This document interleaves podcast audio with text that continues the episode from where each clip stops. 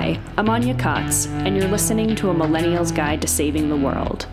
I started this podcast because I was tired of being stereotyped as lazy, triggered, and entitled. I wanted to give voice to a different kind of millennial and invite us to write a new story. One of a generation willing to challenge the status quo, embrace nuance and paradox, and reject PC culture. This podcast isn't about finding answers, it's about asking the right questions. How can we reinvent ourselves and the narratives we've been expected to inherit? How can we take ownership over the ways we participate in our own suffering? How can we move beyond victimization and into empowerment? How can we fix ourselves to fix the world?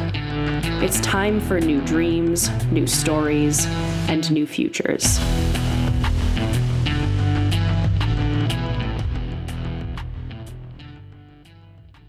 Hello, everybody. Welcome back to the show. Thank you for being here with me, as always. Wherever here is, I'm in Madrid in a bed. I was just thinking recently, like over the past six months, how many places I've recorded podcasts from or taught my lunar circle from. And it's pretty wild. Um, I, as a as an infant, used to have like a severe phobia of transitions. I was a really high maintenance child um, in many ways, but one thing that really fucked with me, like through being a child, not just an infant, um, was that anytime I had to change, like from one location to the other, I freaked out. So, like going from home to school, I was freaked out. Going from school to home, I was freaked out. Like I just hated the transitions. And I was thinking while driving the other day to an airport, like, oh, I feel like I still sometimes feel these sort of faint memories of like, I wish I could just snap my fingers and be in the other place. Like, I don't want to have to pack up and get dressed and take a shower. like, I don't know what that is. Um, but I was thinking how much I've been traveling the past six months and uh, that it's interesting. It's interesting to watch myself be able to be creative and productive in a way that I really, I think, had a limiting belief about before that I like wasn't going to be possible. And then in order to focus and in order to write and in order to record podcasts, that I needed to be stable and secure and that definitely helps in certain ways, but um, I don't know. It's been interesting to reflect on, especially the past six months of my life, and realize like actually you can get shit done in other places. It might be a little bit more difficult, and you might have more stuff going on for sure, but always interesting to reinvent the narrative and the story. Um, I've been thinking a lot about that. I think a lot about stories and narratives a lot, of course. If you've been listening for a while, you know I kind of talk about that ad nauseum. If you've taken my lunar circle with me, um, or really listened to probably any podcast episode that I've put out that's astrology related, you've probably heard that I'm really into mythology and not just, you know, the mythological stories that exist already, but the way that we ourselves are a living, breathing mythological story. Um, I think it's incredibly empowering and interesting to see ourselves as like a walking, breathing narrative for so many reasons. And I think one of the main reasons is because we once we have that recognition, we have the capacity to write and tell our story intentionally in a way that we may not have been able to before, right? So if we're just sort of living unintentionally, blindly, um, without a ton of agency, like we're still telling a story, right? I'm telling the story about how I'm like, I don't like transitions or how it's difficult for me to be creative when I'm moving around a lot. But once I realize I'm telling that story, you're like, is that a story I really want to tell? Is that story true? Maybe there's a different way to tell that story, you know? Um, so yeah, it's always interesting to me to become aware of the stories I'm telling and see if I can either just rewrite them entirely, like that isn't a story I want to relate to, or change it ever so slightly um, to have it be something that's much more authentic and aligned. Um, the guest that I have on today is Lindsey Lockett. Some of you may know her already. She was on the show before, episode 86. she's a really interesting person and I relate to her quite a bit and I really appreciate her the way she moves through the world. Speaking of stories, I think she's someone who is very willing and um, not just willing, desiring of reinvention um, and desiring of change within herself and being okay with being like, you know what, last month I thought this, I believed this, I identified as this, and guess what, this month I don't. And maybe next month I'll go back to that other thing or do something totally new. And I think that's a really admirable and courageous quality. I think, you know, understandably, we're all sort of like, grasping for who we are and where we should belong and who what group we should belong to and how do we identify and this and that. Um, and so it takes a lot of i think awareness and courage and groundedness and nervous system work to sort of opt out of that stagnancy. Um, which isn't to say that we need to opt out of like understanding who we are right? I'm not saying don't do the work to figure out who you are and what you like but still simultaneous and parallel to that, we also need to recognize that that's just how we feel right now. Next week, next month, or next year, we may feel differently. And that's really important. Otherwise, you know, we get stuck in patterns and in relationships and in careers and in just overall stories that don't really serve us anymore. So we always need to be open to you know, I think being wrong, and I think that's what makes it courageous, is like to admit that we were wrong, or at the very least, admit that something that used to feel right doesn't feel right anymore. It's it's a bit of a humbling process, you know.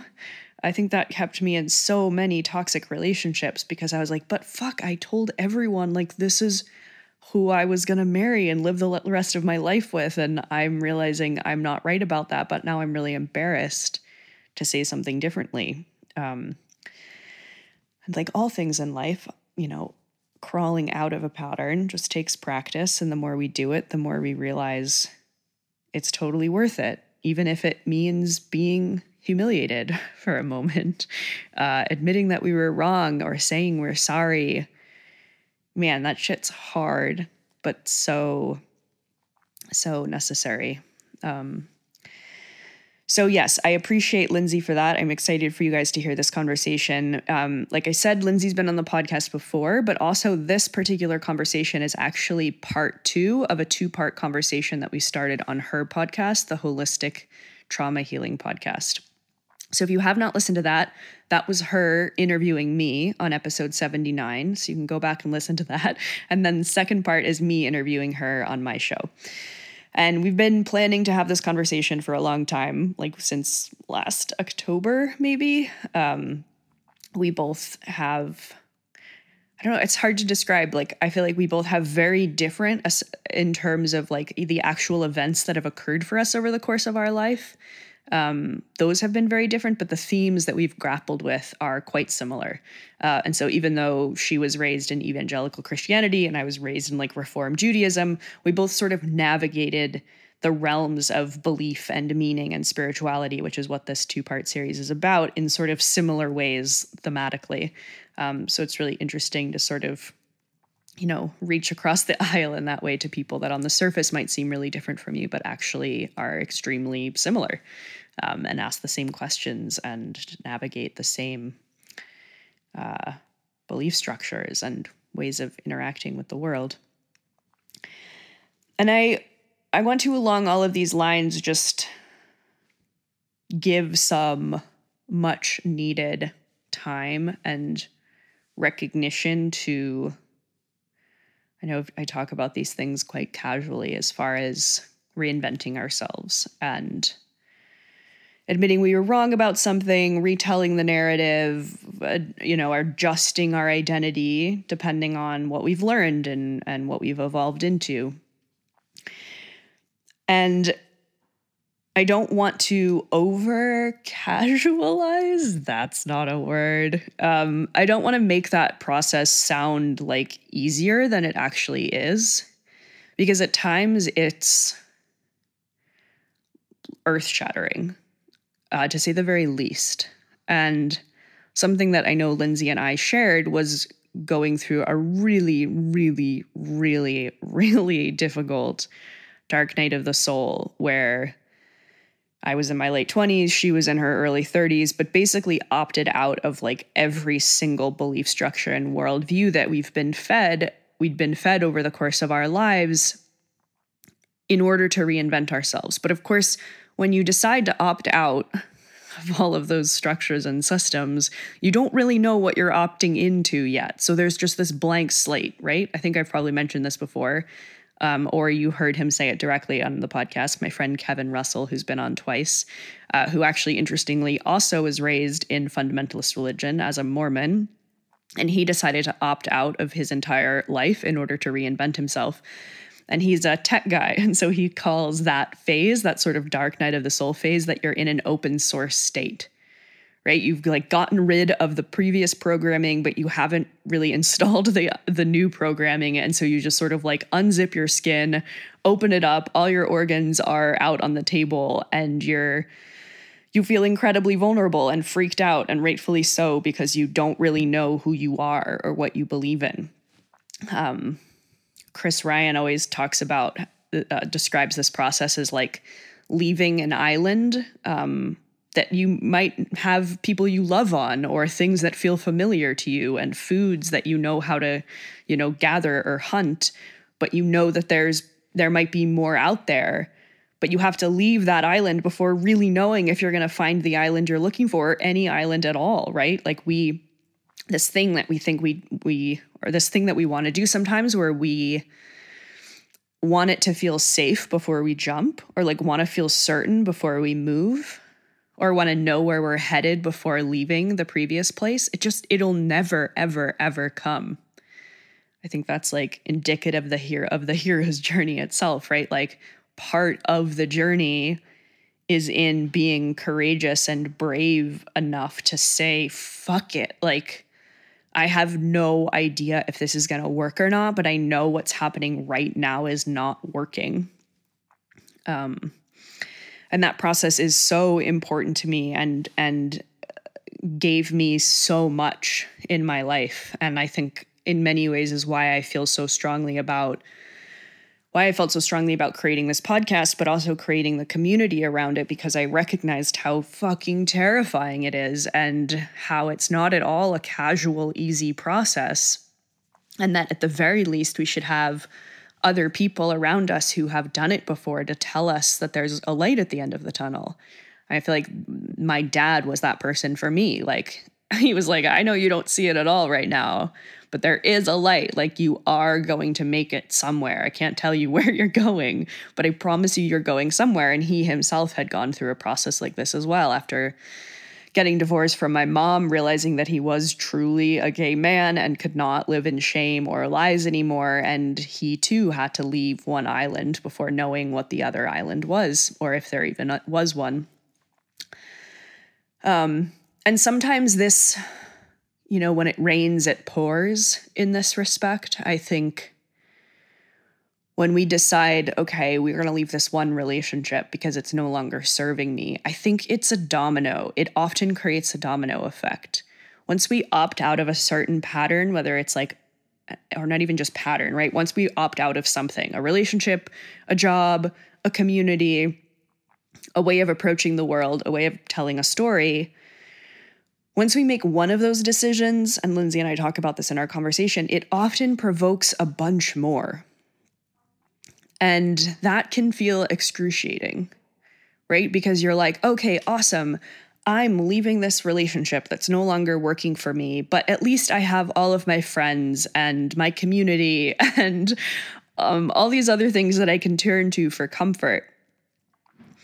But then we sort of look to those friends or those people or those structures and we realize maybe that they too are an expression of that same narrative or or pattern that we're trying to opt out of right? If we have a severely codependent relationship with a romantic partner let's say it's highly likely that you probably are engaging in those same sorts of relationship patterns with other people whether that's family members or friendships or or work relationships and so it's like this house of fucking mirrors so often where you make one decision and it's like you can't unsee what you see and then you see it crop up over and over and over and over again and just makes you feel more and more and more alone and more and more helpless and more and more freaked out because there really isn't any fucking ground to stand on. I'm sort of in one of these processes right now. Um, it's certainly not been as dark or as scary as my sort of initial dark night of the soul in my late 20s that this podcast was birthed out of. But it's definitely one of those things where I came to terms with some patterns that I've enacted and some ways that I've been moving through the world that I recognized in one area and then now keep seeing so quickly in other areas and in other circumstances. And it's pretty fucked, you know? Like, I mean, ultimately, I'm grateful and learning and yay, and like, I'll be a better person afterwards. But in the interim period, it's pretty terrifying and embarrassing at times and crushing at times. And I think we're very attracted to, in an almost erotic way, a la existential kink, which I know some of you read with me in our book club a while back. But when you know these toxic patterns that we enact we think like well this is hurting us and this has never turned out before so why do i keep doing it you know and i think we try to convince ourselves out of the fact that we're doing it because we assume that we have our best interests at heart um, but our subconscious does not always have our self interest at heart our subconscious has what's familiar at heart. And oftentimes what's familiar is actually not the best for us um, because we developed these certain survival mechanisms and patterns when we were younger into our young adulthood and or in our adulthood.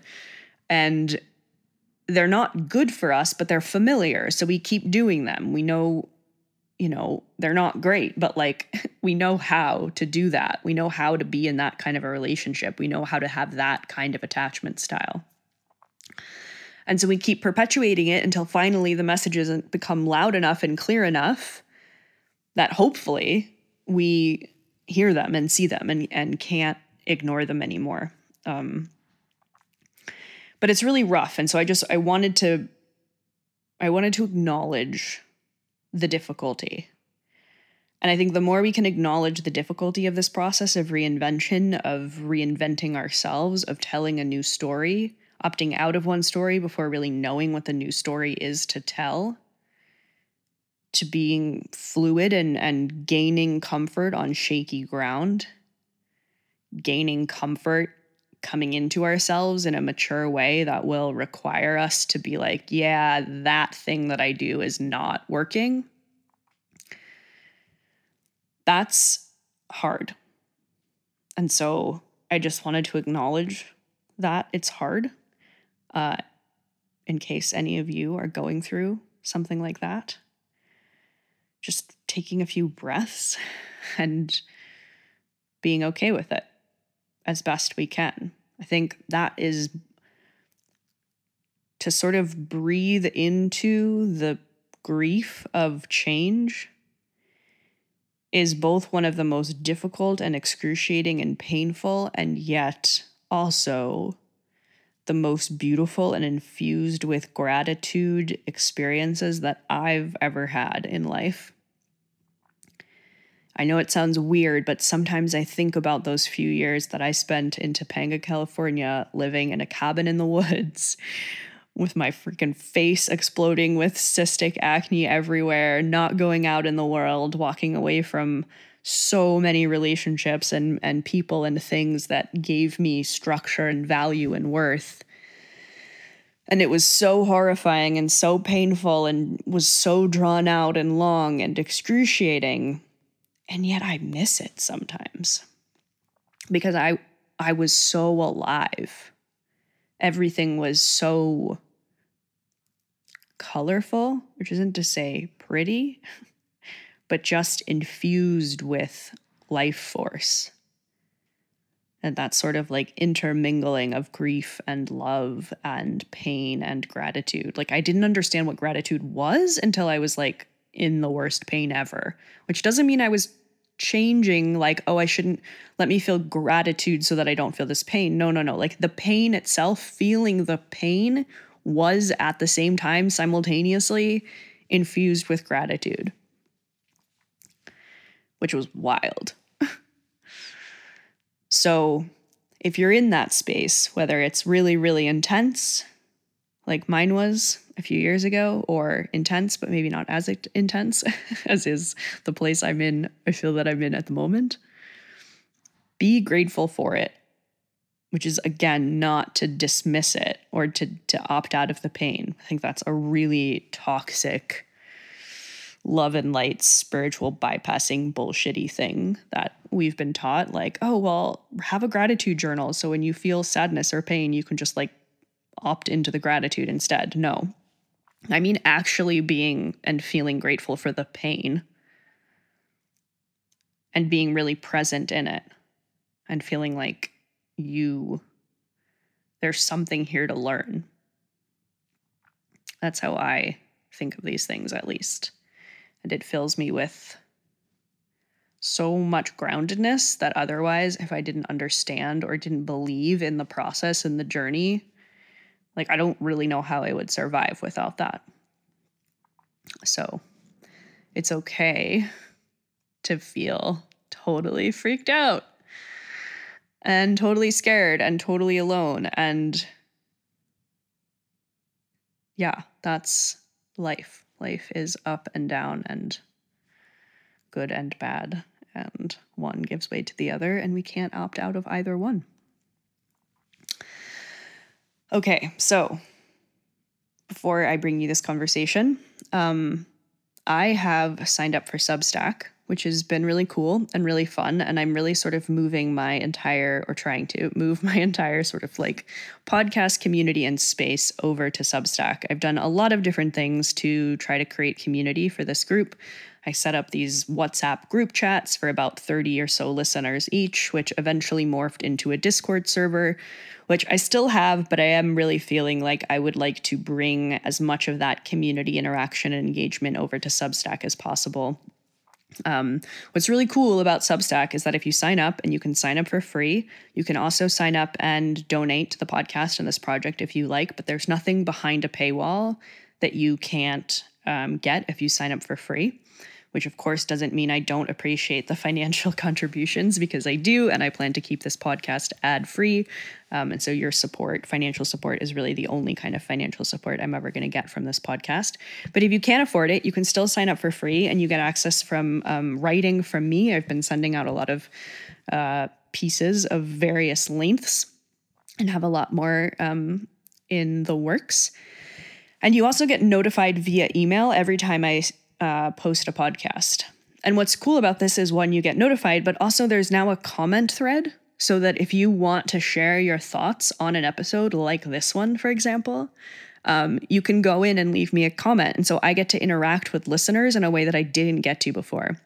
When I had a Patreon account, you had to pay in order to get access to the bonus features. There was no such thing as a comment thread on the posts, on the episodes. Um, but now there is. So if you're listening to this now, uh, I highly recommend if you don't if you haven't signed up for Substack yet, go put your email address in, find the thread for this post, and leave me a comment. Say hi. I heard you talk about this on your podcast.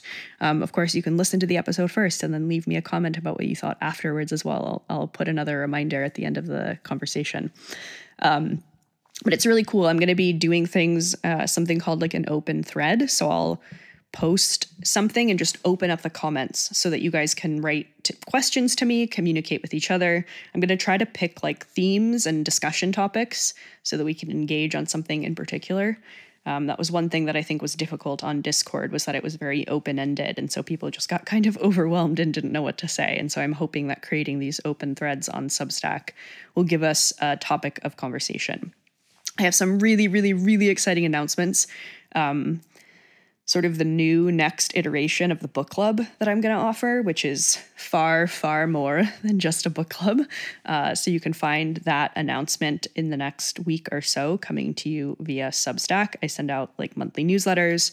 Um, yeah, there's lots going on there. I would love to meet you, especially if you're a free listener. If you haven't signed up for Patreon in the past, this is a way to get to know you. And that's awesome because I really want to get to know you and I really want all of us to support each other in these especially difficult times, personally and collectively, but also support each other in good times, of course, and joy as well. So Anya Kaats, A N Y A K A A T S dot substack dot com is where you can find all of that. Come join, say hi. Would love to meet you. So let's see. What am I going to play you into this conversation with? I'm going to play you into this conversation with a song called Be Like Water by Lo Wolf. This was actually a song that was added uh, for my lunar circle. Um, I create, uh, I've created a collaborative playlist for each astrological sign. And so every time people take the lunar circle, and today is our last class actually in the fourth round, um, all of the participants get to add songs that remind them of whatever the astrological archetype is uh, relative to the specific playlist. And so this was added by Jenny. Shout out to Jenny to our Pisces playlist. And Pisces is all about letting go and being fluid and honestly death, and uh, both literative, literally and figuratively, um, the death that is required in order to start anew. It's the last sign in the zodiac, so it's really about sort of diffusing and the process of diffusing and allowing yourself to be broken down into little pieces before the process of being reinvented in the spring with Aries. Um, and so I think this song uh, is really um, makes sense for this podcast because that's a lot of what we discuss the process of undoing ourselves and letting go so that we can reconstruct something in the future. Um, yeah, so enjoy the song, enjoy the conversation, and I will catch you all on the other side.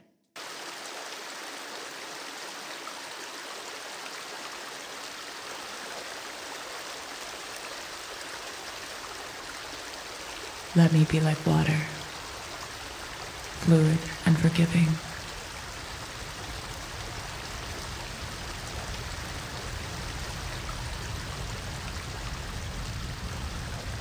Let me be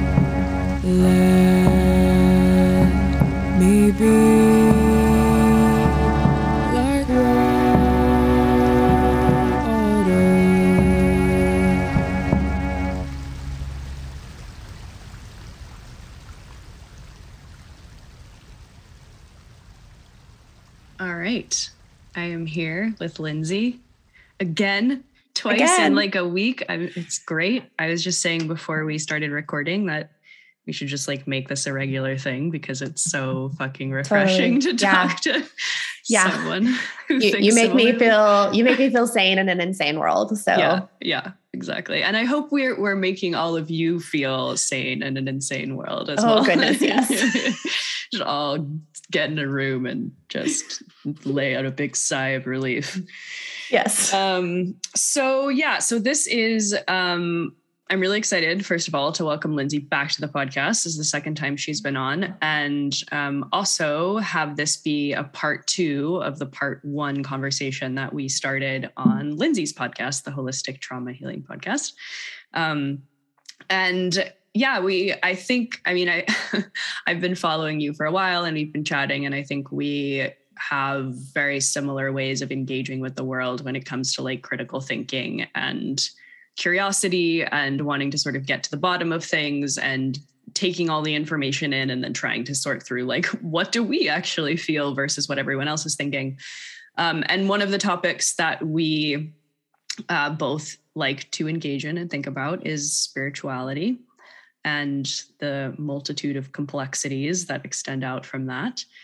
Um, so I know you spoke a bit about this on my podcast when I first had you on, but um, I wanted to have you sort of reiterate the story a bit because we're going to be focusing on it more specifically today, which is your upbringing in fundamentalist Christianity Mhm. and um, the sort of transition, I would say, to where you are now, whatever that is. I won't define it for you, but as far as belief and meaning, um, and feeling like there's something greater going on in the world, like I'd be really interested to hear how you sort of got from point A to point B.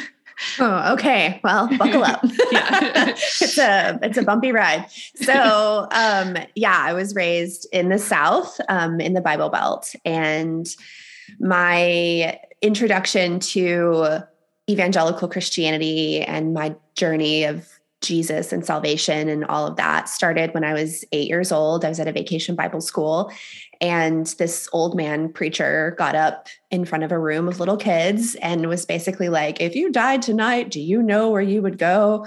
And, you know, here I am, like eight years old, and I'm like, Oh my gosh, I, I don't know. Like, but how how nice that you're telling me that you have the answer if i just pray this prayer and accept this jesus into my heart and promise to live my life as this good christian girl. And and so that was like my entry into my own personal relationship with jesus which it took me until i was like deconstructing and deconverting from christianity over 20 years later to be like wow, I was literally like scared into the arms of Jesus. Like I was literally frightened into the arms of Jesus and how fucked up that was. Like, and how different, like, and a lot of people who criticize me for what I have to say about evangelical Christianity, and and they're like, well, that's not how it is, really. Like, I'm sorry that was your experience, but but Jesus is love and Jesus is hope, and like, you know all of that. And i'm just like like i'm so glad for you that like your introduction and relationship with jesus was not fear based like great good for you. But mine was. And then my entire life like my my childhood my teenage years my 20s and the beginning of my 30s was really all about being submitted to this idea that without Jesus' death on the cross and my acceptance of that, that I was bad, I was sinful, um, my heart was wicked above all things. Um, I couldn't trust my heart or my intuition. Um, everything had to be weighed against what the Bible said about it. And not only did I have to weigh everything against what the Bible said about it, but I also had to be submitted to men and that my my being a woman was like automatically made me like second to men. And so I twisted and contorted and adjusted myself in all kinds of really creative, fucked up ways in order to fit into the box that I was told I was supposed to fit in. So in my early um, teenage years, like starting around the age of 12, that looked like a lot of purity culture, which was this movement that swept through evangelical Christianity, especially in the Bible Belt in the South. Um, in the late 90s, 2000s, that was really centered on um, sexual purity and remaining a virgin until you were married, especially if you were a girl. Um, and it was focused a lot on modesty and how again it was the focus on girls was so crazy i look back at mm. that now and i'm like i was in churches and and church camps and retreats and conferences full of men like boys and girls men and women and the majority of the message was like heavily focused on women and women's bodies and so for example like it was immodest to wear a bikini or a spaghetti strap dress or a tube top, God forbid, because by showing that skin, you were guaranteed to attract the attention of boys and they would lust after you. And if they did, that was your fault because you caused your brother to stumble. And whenever I shared this on Caroline Dooner's um, The Fuck It podcast, she was like, wait, wait a minute. Like your brothers literally lusted after you. And I was like, no, no, no, no, no. I'm sorry. I need to like translate this for you. Like when you're a Christian, all the other Christians who are male automatically become your brothers in Christ. So you are causing your brothers in Christ to stumble yeah. with these like, you know, slutty outfits of spaghetti strap dresses and bikinis. So, um, so it, it caused me to really like feel a lot of shame about my body and especially about my sexuality and I used to think that there was something wrong with me because I always had a boyfriend when I was um, a teenager. Like, I think I calculated the amount of time from the age of 14 to the age of 18 that I didn't have a boyfriend. And the total time in four years was like four months. so I always had a boyfriend. I never had any problems having a boyfriend. And my boyfriends, we always went to the same church. So we had the same belief system. We were going to these True Love Waits, purity culture things together, not sitting together, of course, because the girls sat with the girls and the boys sat with the boys. But um, so it was like but I couldn't deny that I had this sexual curiosity and my body was awakening sexually and my mm-hmm. hormones were, you know, surging through my body and like I I wouldn't to like dry hump a fence post. I mean, like I was just like, you know, like anything that moved. Yeah. And and so I I would like I could not control my curiosity and like this insatiable desire to feel pleasure and to be connected to my body and to be connected to another human sexually. Um, and so I did remain a virgin until my wedding night, technically, but I tell people I was like a virgin by the hair of my chinny chin chin because I did everything else. yeah. Right. Yeah. So, but what that did for me, um, and I only just recently realized is like it, it's almost like it has forever connected pleasure and guilt for me Mm. And I've, I've literally only just realized that it's like the neural pathways of my brain formed to connect pleasure with guilt. And so I cannot think of a time when I was able to receive pleasure, not just sexual pleasure e- either. Like it happens when I eat as well. Right yeah. whenever I'm like, oh, this is so good and I'm full and then I want more because it tastes good, there's that like inner critical voice going like, you shouldn't do that. You're full, you're gaining weight, you're gluttonous or like whatever. Yeah. And so I mean, it, I am now like, now that this is in my awareness, I am now actively and intentionally working on disconnecting pleasure and guilt because my neural pathway is like associated. To this day, I've been married for 20 years. Like it's totally fine for me to have sex after being with the same partner for 20 years. But even still, I feel weird about like expressing pleasure or communicating during sex and asking for what I want or even trying new things. Like I still feel so much guilt and shame around it. Mm. So that's like one area of my development that evangelical Christianity heavily influenced. Um, and then the other area of development was just like who I am as a woman. So even outside of sexually, um, it was always my dream as a little girl to grow up and marry a pastor. And I did. And I'm still married to him, but he's no longer a pastor. so, former um, pastor, even yes, better. yes, a former, a former evangelical worship pastor. so I was always super attracted to musicians. I still am. And so um, you know, when I met David, it was it was literally love at first sight and like i was all goo goo eyed and giddy and um but we merged our lives together at the tender age of 19 for me was when i got married and i was a mother by the time i was 20 and uh, a mother again before i was 23 so i had kids back to back and it was like i was 23 years old and i really thought oh my gosh, I've arrived. Like everything that I dreamed of as a little girl the Christian husband, being in ministry, having babies, staying home with my babies like I've arrived.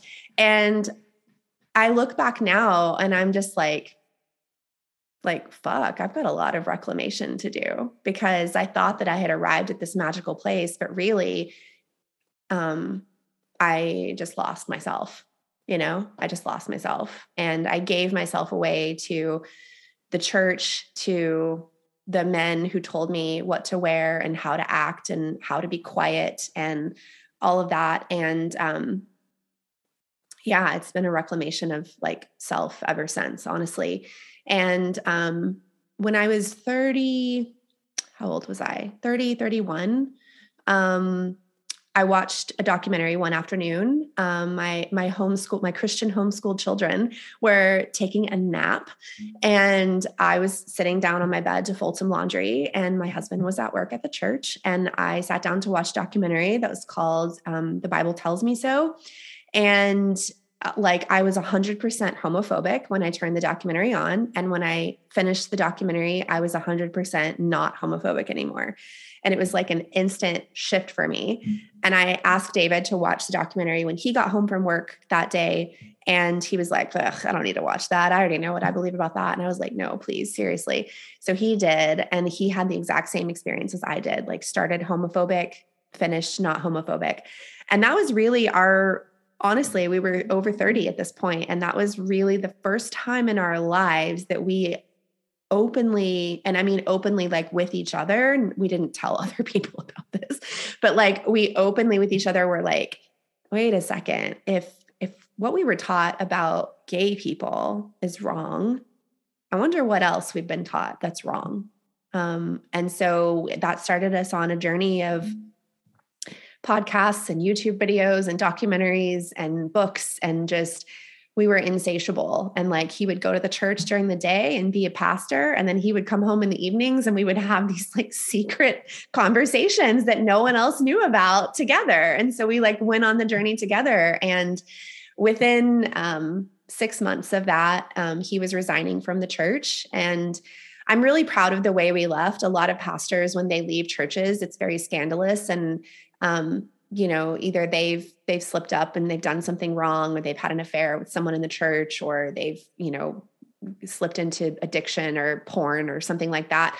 Um, and the way that we left the church was actually very peaceful and i'm really proud of the way we did it because we did it without a scandal. And n- like the day we that was our last sunday nobody knew what we had been going through and the questions we'd been asking. And um, the way that we were able to leave was that in addition to being a really talented musician, my husband was also a really talented IT person. And so he was able to find just an IT job, not at a church, but um, as a network administrator for a school that was about eight hours away. And um, so that was our way of leaving. We were just like, he's found this job and now, and we're moving, you know, and it was just like simple. And there was no scandal involved. And then once we moved, like, that was when we really got serious you know like we quit going to church and yeah. like we we started like you know letting ourselves get tipsy if we drank alcohol. And then you know it was just like all these things that most people do in their 20s that we didn't get to do in our 20s we started doing in our 30s like i yeah. smoked weed for the first time when i was like 33 you know? Yeah. i never tried it in high school or college. I wouldn't have even known where to go to find someone who had it if i right. had wanted to try it. So um so yeah it's been a it's been a ride and and we still i mean this isn't related to our conversation but like it it changed relationships with friends that we no longer have. Um, my husband's family is still very much evangelical pastors literally all of them um, immediate and extended family. And it's changed the nature of our relationships with family. And there's there's a connection that was broken because that's not a commonality that we have anymore. And so that's that's a weird thing um, and then kind of I, I kind of wanted to be an atheist for a little bit. And so I read like Richard Dawkins books and like was like, all right, I'll be an atheist. Like that makes sense. But Yeah. that lasted for like 15 minutes. And then I was just like, like, even without Jesus and without the Bible and without the rigidness of this religion, like I still deeply know within myself that there is a power greater than me at work. Like, even as a Christian, there were multiple things that would happen in my life that I would say were miracles. Like, I could not deny that there was something at work. Um, synchronicities, I wouldn't have called it that back then, but like I would call it that now. Like, there was definitely something at work there. And um, so it didn't feel right to just to say that I was an atheist and be like, there's nothing, like nothing exists. And um, and so yeah, then I was sort of agnostic for a little bit. And that was like the beginning of me sort of getting curious about other forms of spirituality. Um, and so now that all the like all holds were off, you know, Yeah. like I started exploring witchcraft and I started exploring astrology and I started exploring animism and I did some psychedelic journeys and I I mean I just was like I'm allowed to do whatever I want now. You know, it's the first time in my life that I was like I'm allowed to do whatever the fuck I want Yeah. and and I did. And so where I've landed now is I don't have a a label for my spirituality. Um, like it's it's very earth centered. It's it's pretty witchy. I'm pretty into plants and rocks and like hugging trees and stuff like that. Um, you know, there's this there's this meme. I'm, sure you yeah. There's this meme, I'm sure you've seen it, where it's like, um, it's this person, it's just a drawing, and it's this person know like exactly what you're about to say. standing next to the tree, you know? And it's like, like the friends are like, hey, you want to hang out later later? And the guy's like, I can't, I'm busy. And like what he's busy doing is like reading a diagram for how to like merge his aura with the aura of the tree. It's so funny. And I'm just like, every time I see that, I'm like, yep, same. Like, um, so I mean, now it's just like a mix of like, there's some animism in there. There's some some witchy things in there. There's uh, some meditation in there. There's cannabis in there. There's drawing oracle cards. There's using a pendulum. Like there's making offerings on my land to keep my little land spirits happy. Like there's psychedelics occasionally. Like it doesn't really have a label. It's just this Yeah. nebulous collection of all these different things that really speak to me and that feel aligned with me and bring me some kind of like comfort and connection and ritual. And um i just i sort of just believe that like i'm god and you're god and like that tree outside my window is god and that plant sitting on my shelf is god and like the animals are god. And i mean that's just that's basically what i believe. Like we're all one and we're all part of the same whole. And we're all expressions of the universe experiencing mm-hmm. itself. Like that's i don't know what you call that. Yeah, no, I mean, yeah, if there's one thing I feel like I've learned in life, especially when it comes to spirituality or identifying as all of these things, it's that like language is so insufficient in so many ways. completely. Um, yeah. Yeah, it's- It was interesting listening to you talk about purity culture and, you know, the sort of connection between guilt and pleasure. And it was always interesting when I grew up, I had this intense desire that I couldn't necessarily explain, which was that I always wanted to work with former, like ex Mormon kids who were gay and like support them through that process of like likely being excommunicated uh, from their entire world.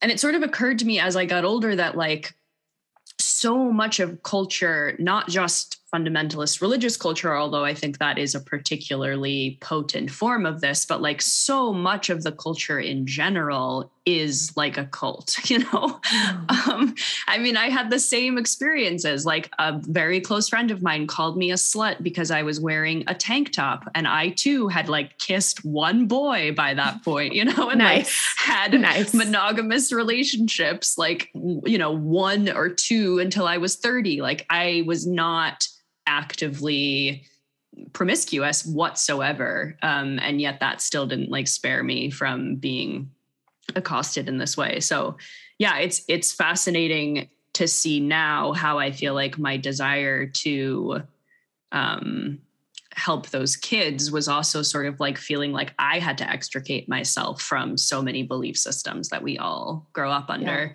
Yeah. um, and i feel like that's I think partially probably why we connect in this way because it's like we sort of think critically about everything, not necessarily just religion or yeah. Yeah. And honestly, like I, I'm really glad you brought up critical thinking because um I do think that there are a lot of people involved in various cult like systems, whether that's religion or um, like you and I both have a lot of experience with what I think is like the cult of wellness culture, right? Um, and like toxic wellness. Um, you know, there's politics like being on the left can really look like a cult sometimes. Like, um, so I think it's just really interesting that we have these experiences with like uh, all of these various branches of cult like things that infiltrate our society and how I, I genuinely do think that there are some people who go into that blind. And like we talked about this on my podcast, and you were talking about discernment and like the role of discernment when the consumer is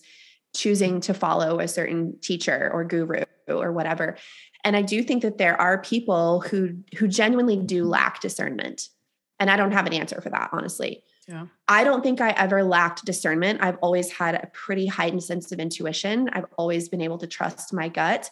Um, I got in my 20s, especially, I got really good at like silencing that critical thinker in myself and like silencing that voice that would be like, whoa, wait a, wait a second. Like there's some questions here. I mean, I did, I got really good at silencing it, yeah. but I honestly think that my critical thinking skills is what saved me. Um, even in my childhood, like I think that I would have been more abused by my stepfather if I hadn't had a smart mouth and like a critical thinking brain to be able to be like, wait a second, like you're a fucking usher in the church. You're like an elder in the church and you're like beating us with your belt. Like, I mean, I'm like nine years old calling this out, right? Yeah. And I think that the abuse that I that I could have potentially suffered would have been worse if I hadn't been able to like spot that and call it out and be like, you're fucking hypocrite. Like I, I, wasn't saying fuck, of course, but um, so I just I don't know. It just felt right to like mention that I do think there are people who really don't have access to critical thinking, and I think that there's a lot of reasons for that, and it involves like trauma and being disembodied and being in your head all the time and looking outward for validation and all of that. But I think that there are people who do have um, the ability to think critically and ask those really hard questions but because that's generally discouraged by all of these cult like binary belief systems that have infiltrated our society, we learn how to um, to tune it out, you know, yeah. and we we silence it and shut it down. But I don't know, it just felt appropriate to like throw that in. Yeah, yeah, for sure. Yeah, I was also gonna say like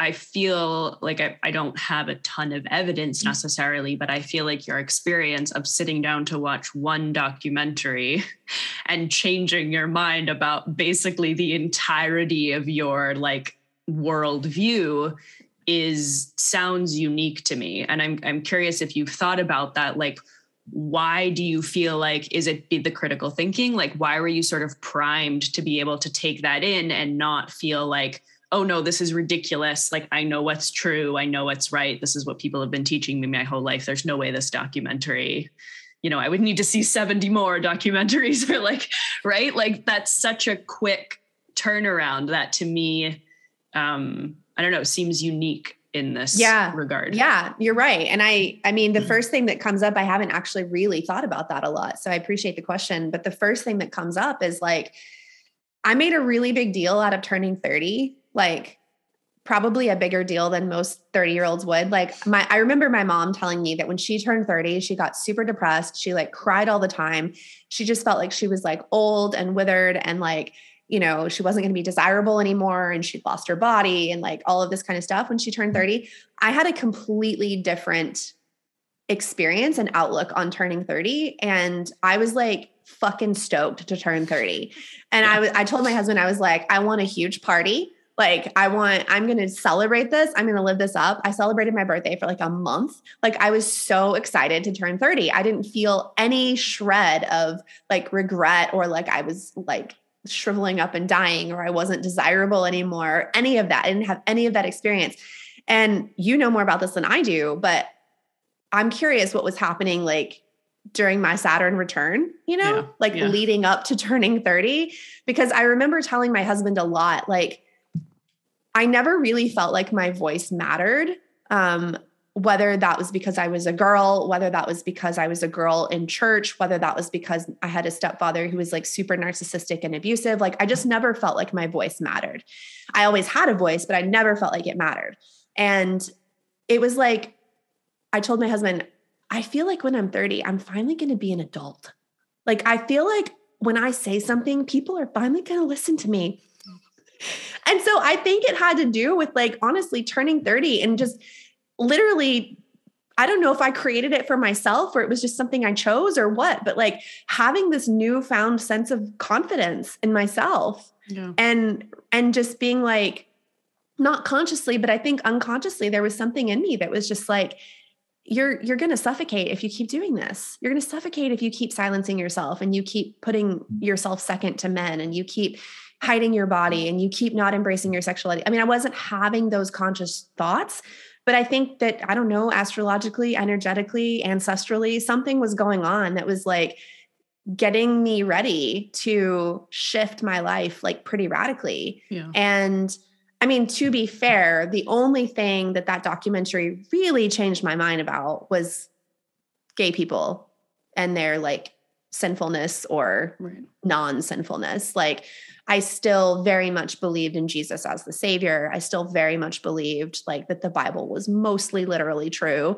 I still very much believed in going to church and tithing. I even still believed in the submission of women to men. Like I still did believe in those things. And so that was like the process of deconstruction afterwards was sort of like untangling all the Right. threads of that knot. The domino Um, effect of Yeah, it was Yeah. it was yeah, it was the it was the big domino that went over first for sure. yeah yes. It's so it's so strange to the sort of parallel of our i mean not necessarily parallel of our experience but like i also watched that documentary. My dad is gay and i was also i had this strange interest in religion which i think was my like subconscious's way of trying to like get me to understand that to have that I could have belief and meaning in something even if it wasn't necessarily fundamentalist religion. So I was like fascinated by this world but didn't understand why that was. Um, but I always was. I was always like oh my god this is so beautiful that like people can be consider themselves Christian or consider themselves like believers in God but not like take the Bible literally and like oh Jesus kind of had some interesting things to say. And like okay wait like I'm sort of trying to figure it out so it's interesting to yeah it's just like have such a potent memory of watching that documentary myself um, in such a different context and yet we were like on like exploring these very similar realms um, Yeah.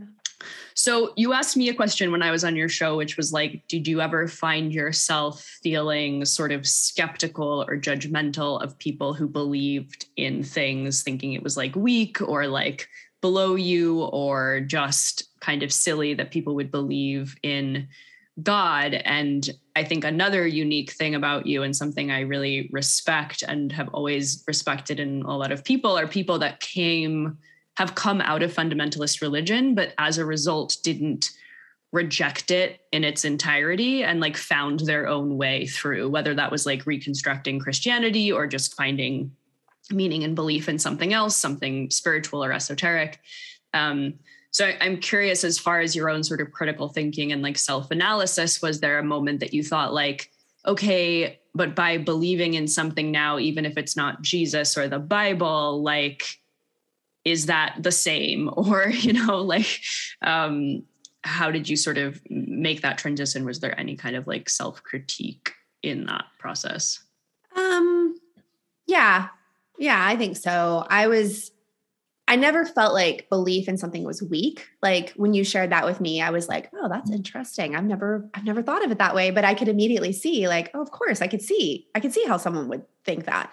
Right. Um, and I never, I never believed that the belief in God or the belief in ancestors or whatever else. I never have believed that that makes someone weak. Um, I've, I've always kind of, I mean, especially since deconstructing and deconverting from Christianity, like I didn't have this in my vocabulary before, but like I'm a very much like live and let live person now. And so whatever whatever you need to feel like whole and safe and meaningful in this world like i'm i'm in support of that as long as it's not like hurting self or others right Yeah. so i never did have the sense that it was weak um i just know for me and i think i said this earlier there was just this deep like intuitive sense that not believing in something was not in alignment like and I respect people who don't. Like I respect atheists who are like, nope, there's nothing. Like there's there's no soul. We don't go anywhere after we die. Like there's no afterlife, nothing. I respect that. I don't agree with it only because not because I have scientific proof, not because I have, you know, any of that, only because like I the only proof I have is the deep knowing within myself. You know, and that's not something I can measure. It's not something I can write and cite studies about. It's not anything like that. So um I I do think that reclaiming spirituality, especially away from religion, and even away, like I think atheism can be a religion as well. Um, people can be cultishly atheist, which is Yeah. ironic.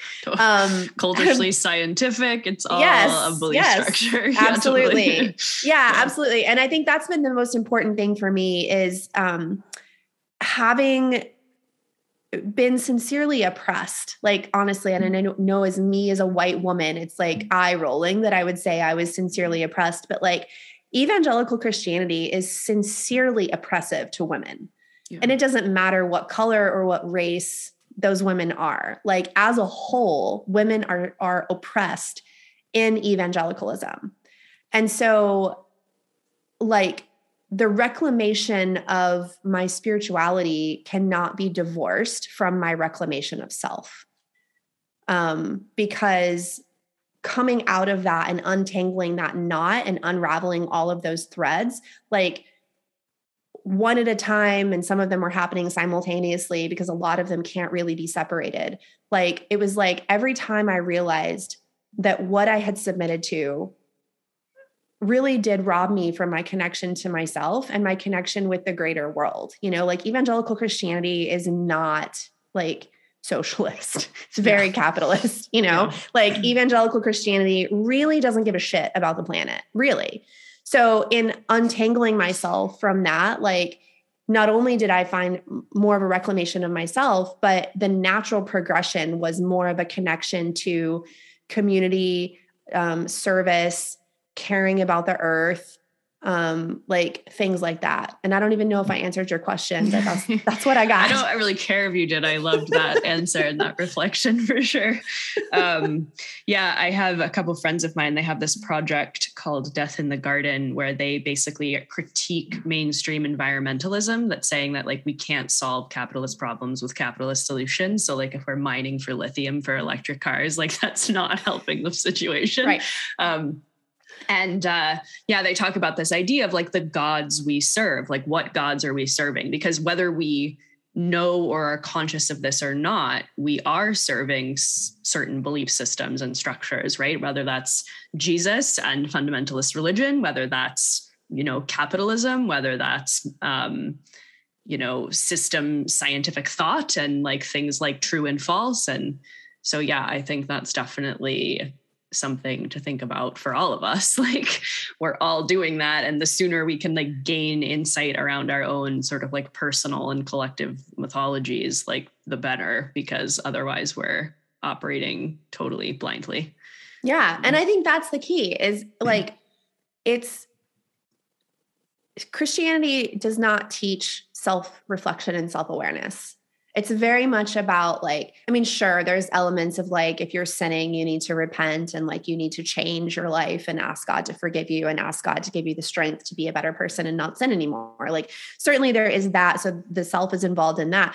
But on the whole um binary thinking and belief cult like thinking is very much like outward focused and it's all about like what are they doing that doesn't align with what me and we are doing right yeah. so it like it creates all of this othering and um you know it, it feels really good at this stage of my life to not be like like I genuinely don't have a lot of conversations anymore or even a lot of thoughts anymore where I'm like I'm on this side and all of those people over there are on that side. And i hold the the one and only truth for this thing. And those people are completely clueless which is something that i really genuinely used to think whenever i was a christian. Yeah. so um and, and of course being a christian an evangelical one it's it was my job to save them right? Like it was my job to evangelize to them and to tell them why they were wrong and to convert them to my side, right. which we see happening fucking everywhere, which is why, like, I think evangelical Christianity is the most accepted cult in the entire world. But we're all like like you were saying these structures of belief whether it's capitalism or or something else like we we all find ourselves um drawn to these things. And I think it's because they offer a level of certainty, perceived certainty. So, like in religion uh, or Christianity, for example, the certainty is if I believe this thing and follow these teachings, then I will go to heaven and like I will be saved from my sin and from the devil, right?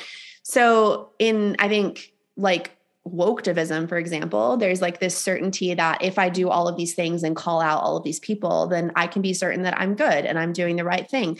So, um, you know, recognizing that certainty really doesn't exist and that othering people in order to make oneself feel righteous or good or worthy or whatever, like it, to me, true spirituality is like whatever is pointing me back to myself and not pointing me towards all the ways that other people are bad or wrong.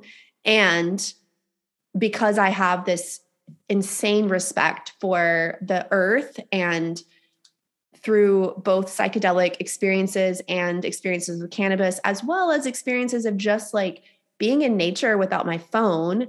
Like i cannot deny that that like i've seen the earth breathing. I've like felt the earth breathe. I've like seen trees breathe. I've seen trees dancing with each other. Like i may not be able to see it in this state of consciousness all the time, but I have seen it in other states of consciousness to the point that I don't believe that it was a hallucination. I just believe I was in a level of consciousness where I was able to see something that I can't see in my present state of consciousness. Yeah. So it, it's just as real to me, right? And finding beauty and, and connection and meaning and things like that, like you can't see the earth breathing and then go and like throw your plastic water bottle on the ground. Right. You can't. Yeah. You know, you can't without divorcing yourself from self. Honestly, you can't. Um, because if you're polluting the earth, if you're fucking with the earth, then you really are fucking with yourself. And people don't recognize that. Like, and, and so I, I, don't know. I feel like I'm very tangentially. It's all great. It's all, great. it's all good. Um, okay. Yeah. No, I mean, I totally, totally agree and have felt the same. Um, I did want to ask you a bit about because I know, sort of following your exit from Christianity, that you went through a very intense dark night of the soul, which we spoke a bit about the last time you were on the show. Um, but I wanted to talk about it again specifically now in the context of belief and meaning mm. um, because i feel like i also during my dark night of the soul although i didn't come into it with belief or meaning i certainly found it within that space um, and i think back and think like i I really don't know what I would have done or how I would have survived without that sort of groundedness of like, there's a purpose to this. Like I'm learning something and there's no way that I can control this and get out of this. Um, mm-hmm. So I'm curious how that your sort of like groundedness and meaning and what you believed in um, played a role in and helped you during that process and like what that process looked like. Mm, that's a great question. Um, so my dark night of soul happened in late 2018 and by that point, I had only been deconstructed and deconverted from Christianity for a couple of years.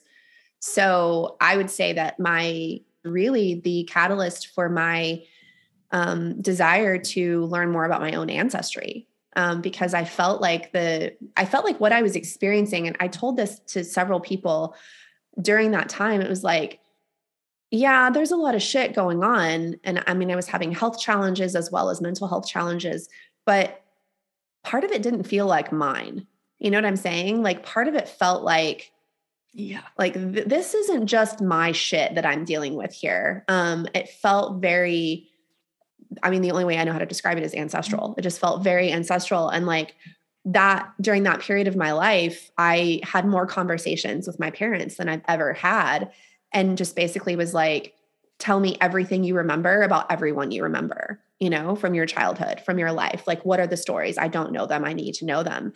And what I discovered was my maternal grandmother, which was interestingly like where I felt like a lot of the the stuff was coming from. Like I, my meme, I called her Mima, and like my Mima just kept coming up, and I was dreaming about her, and she just kept coming up, and so I was just like, okay, there's there is something, it's something happening here. Well, it turns out like I was having all of these pelvic issues, and when I was asking my mom to tell me, like, tell me about Mima's like pelvic health, like, you know, what the fuck is going on, mm. and um, I learned that like she went through shit in like her female health you know? And she actually had like a full uterine prolapse when she was in her 50s where her uterus was literally coming out of her vagina wow. and had to have it surgically fixed. And while she was having the surgery she hemorrhaged and almost died. And of course like like pelvic care and mm-hmm. pelvic therapy didn't exist then like not not for her like she wouldn't have access had access to that. Yeah. Um and like she had a lot of sexual trauma in her life and just so many things. And when my mom told me about that i was like okay this is making more sense. Like because she didn't have the resources to heal that or even the awareness but like i do. And my mom also has had pelvic shit happen um like she had a miscarriage um, in like 1990 and mm.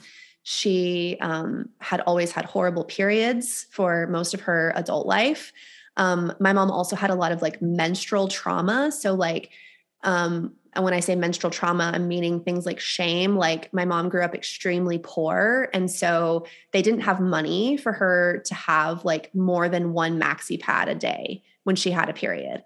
And so my mom has memories of like her one pad that she was allowed to have that she could afford, like completely filling up with blood and like being at school and blood trickling down her legs, like in front of people. And wow. like the the shame that she felt because of that, you know? Um, it makes me like super teary just to think about my mom going through that. But then whenever my mom um was pregnant with my little brother. Um, she had a placental abruption and almost died, and my little brother almost died. And she had to have an emergency C section. And when they had her cut open, um, the doctor saw a little fibroid tumor on her uterus. And um, my stepdad was in the room whenever she had the C section. And my stepdad was like, the doctor pointed it out to him, to her, you know, to my stepdad, and was like, this is going to need to be taken care of at some point. And my stepdad was like, well, you've got her cut open. Can you not just do it right now? And the doctor was like, no, if I cut anything else, she's going to bleed to death. So, sure enough, two years later, um, my mom's periods got terrible and she ended up going back. And that little fibroid that was about the size of a, you know, a thumb um, had grown to the size of a cantaloupe. And she ended up needing a full hysterectomy. Um, and so just knowing just what my mom and my grandmother went through and then all the pelvic issues I was having, it was just like, very clear to me that what I was carrying in my body wasn't just mine. And yeah. but I'm the only woman who's ever had awareness in my entire ancestral lineage of something like ancestral trauma, you know? Yeah. So um for me, like that dark night of the soul, it reconnected with me with my ancestors in a way that I'm super grateful for. Um, and to this day, like I have my Meemaw right here. Like I keep her right here. She's one of my guides. Um, and she's always with me. And it's so funny. I, I can be cooking in my kitchen. I cook with her cast iron skillet every day. And like I can be cooking in my kitchen and I can just almost feel like she's like right there, you know, sort of like watching over my shoulder. Um, I have her sense of humor, um, like very dry, witty, sometimes doesn't make sense. And I'm really grateful for that. And I also had those conversations with my dad too, just like tell me everything. I want to know everything. And I wrote things down and I did like ancestry research on ancestry.com and like mapped my family tree. And what I discovered in that was that I have a lot of Scottish Highlander ancestry, um, which then made so much sense because I watched Outlander. which is my favorite show. And when I was watching Outlander, like I just I could not get enough of it. And it wasn't just because Jamie and Claire's sexy relationship was so hot. like it was, it was like, I I identify with that, like that time period and that life and all of that. And then, sure enough, I'm doing um, ancestry research, and I come across this whole branch of my family that like lived in the Scottish Highlands at the same time that like Outlanders set in in the 1700s and before, and like had I, I, even have a clan name of Fraser. Like it's so crazy. Wow. so um yeah, it just it's given me um the connection to my ancestry is huge. The connection to the earth is huge. And um the rest of it is honestly like this big nebulous cloud of I don't know what the fuck. I'm just going with what feels good. Yeah. for sure. Yeah, well, thank you for sharing all of that. And I I totally relate. I had the exact same feeling of like, I remember going to therapy one time and I was like, either like some really fucked up shit happened to me when I was younger that I don't remember, or like I'm processing other people's trauma because yep. this is just too much. It yep. just doesn't add up here. Um, so, yes, definitely. And it, it, what you were saying brought up a point that sort of I wanted to circle back to, which is like, the way that we initially connected was around cancel culture and having been canceled um, and are sort of feeling liberal and leftist and yet totally not in alignment with that um, entire world and worldview and way of operating in the world. Um, and it occurred to me that I think what, you know, this when you said this thing about that people follow religion or these other belief structures in order to gain some degree of certainty i think that's totally true. And i think it must also be belonging right? Because mm-hmm. we're so disconnected. We have no community. And so it's like oh okay i can now be a part of a community who have a lot of unprocessed trauma around like gender or around race or and go off and just cancel a bunch of people. And so my community is like angry people um, and i can belong here and that makes me feel comforted in some way. And that through your dark night of the soul and through your spiritual beliefs and my spiritual beliefs it's like a lot of that desire to belong like it just sort of disappears because we are able to find belonging in other things and in other mm-hmm. ways so whether that's mm-hmm. like belonging to our ancestry or belonging to the earth um like that to me was a big one like i remember feeling I mean, I literally didn't see anyone for like two years. I was just like living in a cabin in the woods with like severe health issues, crying on the floor with like crystals on my chest. Um, like that is what my life looks like.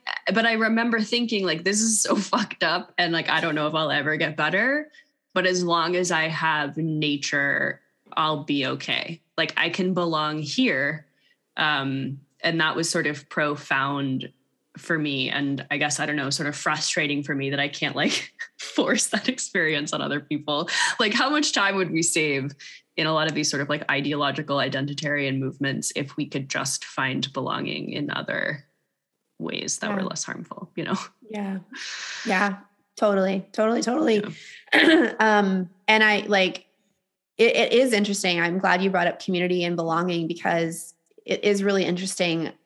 I don't know how to explain this. I don't have a scientific explanation for it um, and maybe it goes along with what we were talking about on my podcast with like 5D ascension or whatever.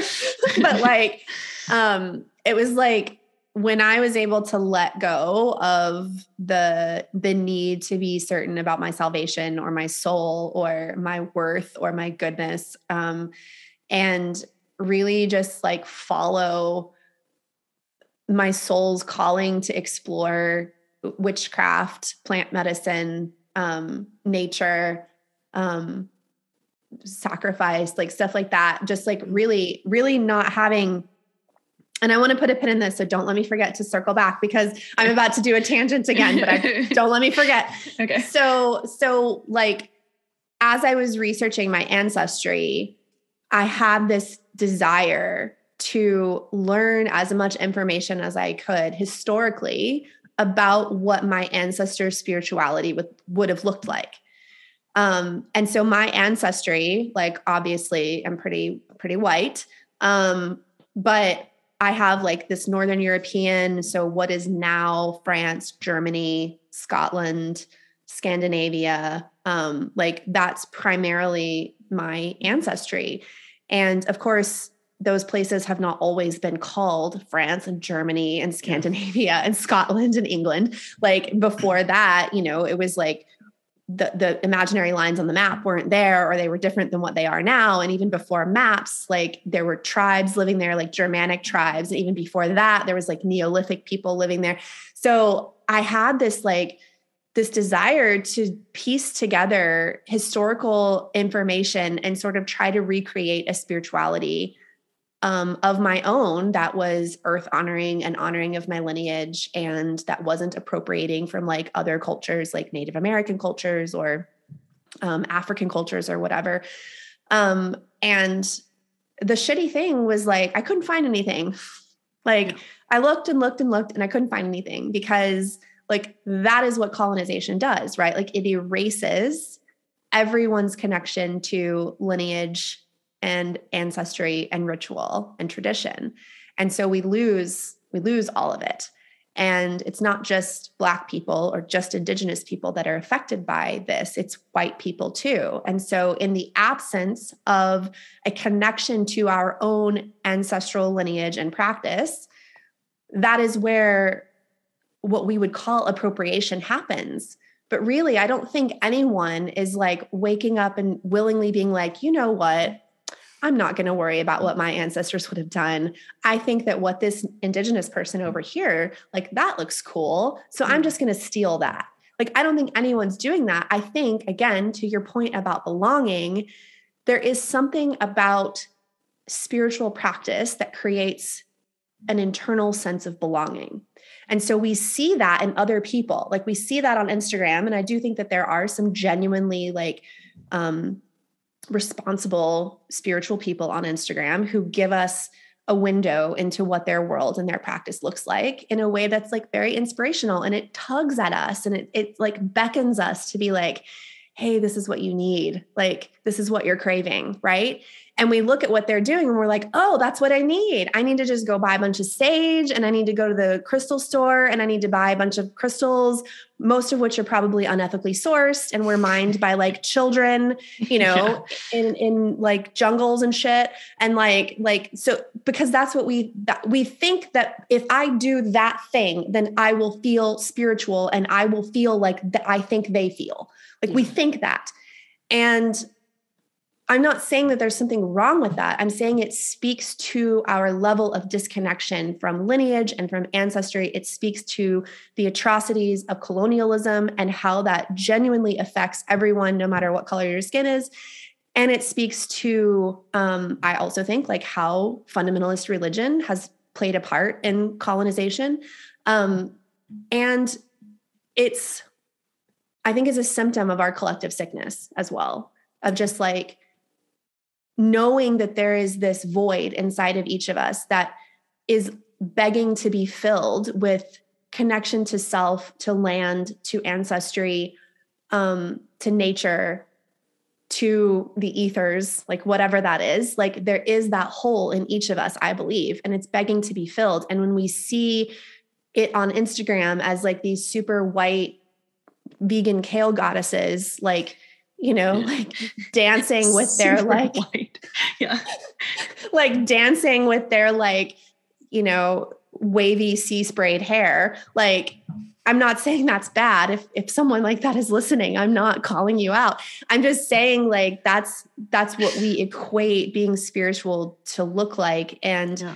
That's not necessarily it. But we think that if we go after that and then we try to recreate that for ourselves, then we're going to feel how we think that person feels. And really, it is an individual journey. And the cool thing is, and I think this is what I was going to circle back to, is that when it comes to community, I do think that we're supposed to be spiritual alone. And I think we're supposed to be spiritual in community. And because that's what our ancestors would have done, right? Like they were fucking spiritual together. you Yeah. know, they had ritual together. Um, and so, like, my community here, as I have, I guess, changed my own frequency. Fuck, bad taste in my mouth saying that, but I don't know how else to say it. Okay. I'll just be honest. If, if there's if there's other language that you would prefer I use, please tell me.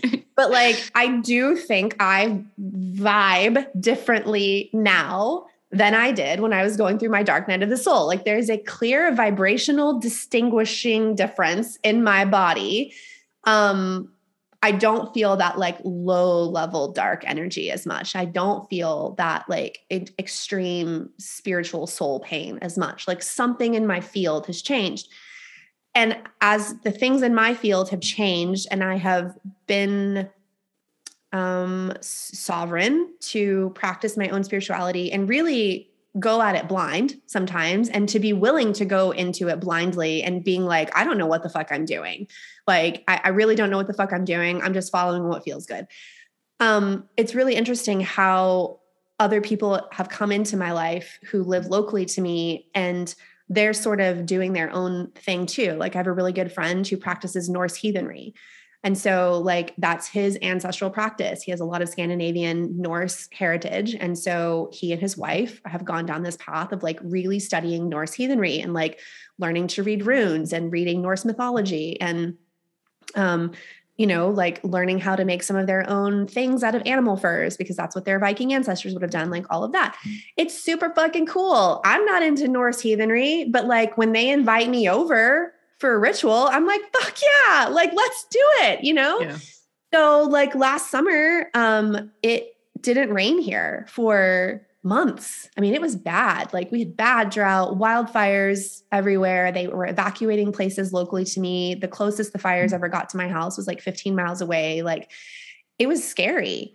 And I was over at my Norse heathen friend's house and I just sort of jokingly was like, do you guys think that it's probably time for us to like do some mushrooms together and like maybe make an animal sacrifice and pray for rain? And they were like, absolutely it is.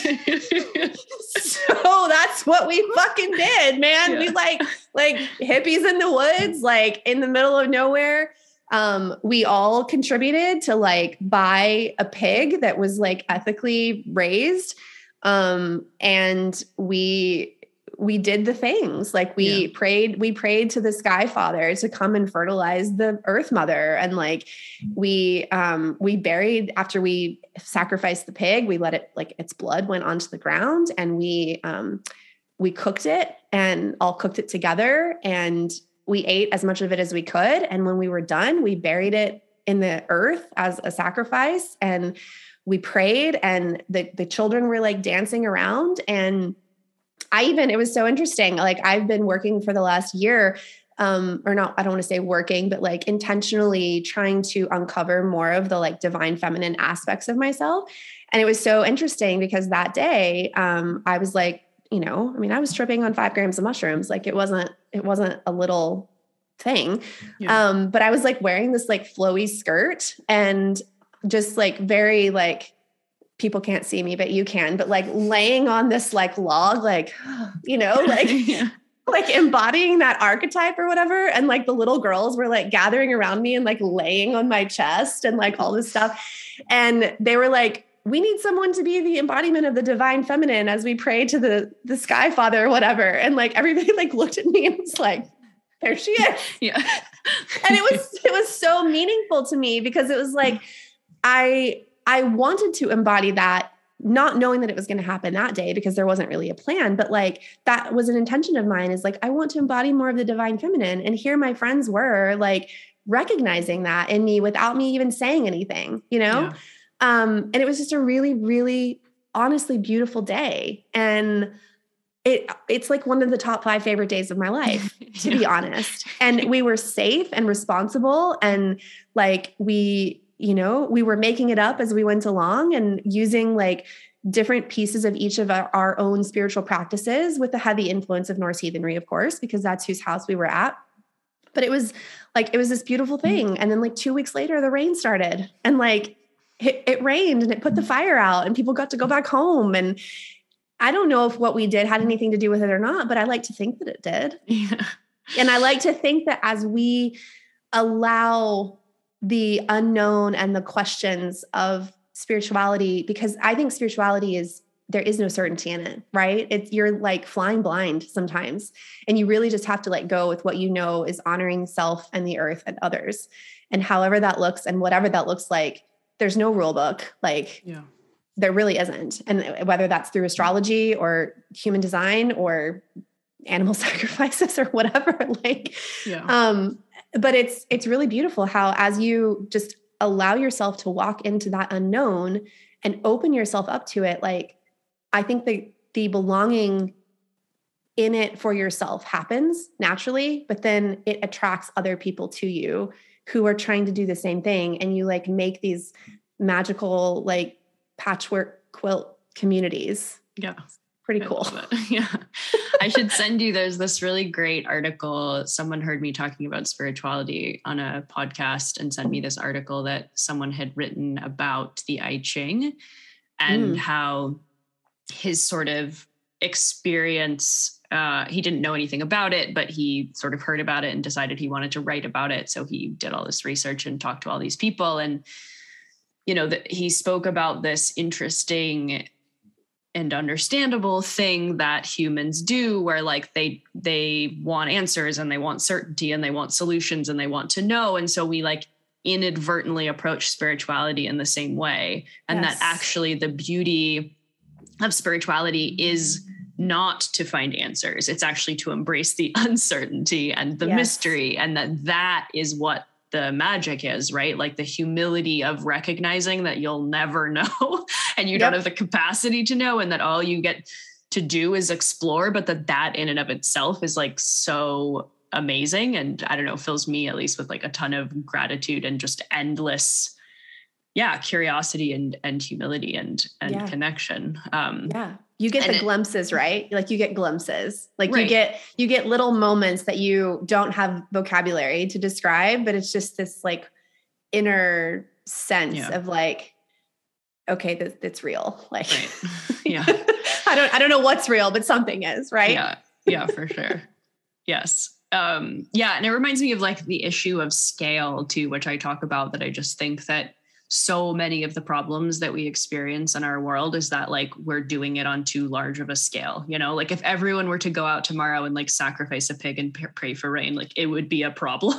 Um, Right. like we can't we can't export these practices in such a sort of like massive way and our civilization is far too large and our nervous systems cannot handle all this news. I know this is something you talk about too and something i talk about. Like there's just like we're not built for this at all um and i think really to like encourage people to find like you did find your own way find your own community and that there are no wrong answers and like that's totally fine Yeah. Um, and I mean, that's the thing too. Like, I'm really glad you brought that up is like, we don't have, like, everyone doesn't need to go sacrifice a pig. Like, not only is that like not sustainable and not okay, but like, that's why you do things like that in community, right? Like, Yeah. there's no need for every family to go sacrifice their own pig whenever like one pig can feed a lot of people Yeah. you know and so that's why you do these things as a tribe um if i'm allowed to fucking say that word without you are on this podcast you're it. appropriating it i mean Yeah, okay yeah. as No. your clan i'm From- allowed to say clan because i have scottish highlander ancestry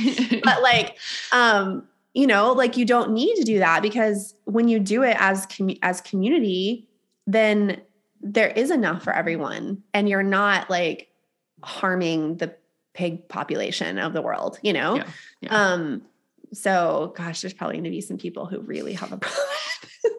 Not on my podcast. I have a pretty Okay. legit audience because I've been talking like this from the very beginning. So okay. they're probably gone. Okay, so I want to talk about. I did a little digging into your Instagram earlier, and I wanted Ooh. to talk about your experience um, having a past life regression. ah, okay. Yay. um, I also had one which was totally the like different than what I thought it was going to be um, in a way that was very humbling because I was like, I'm going to find out that I was like all these magical, amazing people in the past. And it was like not that way at all. nope. Um, which actually made me believe in the process so much more because it was like, oh, okay, like I don't really want to talk about that publicly. Like, why would my brain have come up with something like that on its own? Yeah.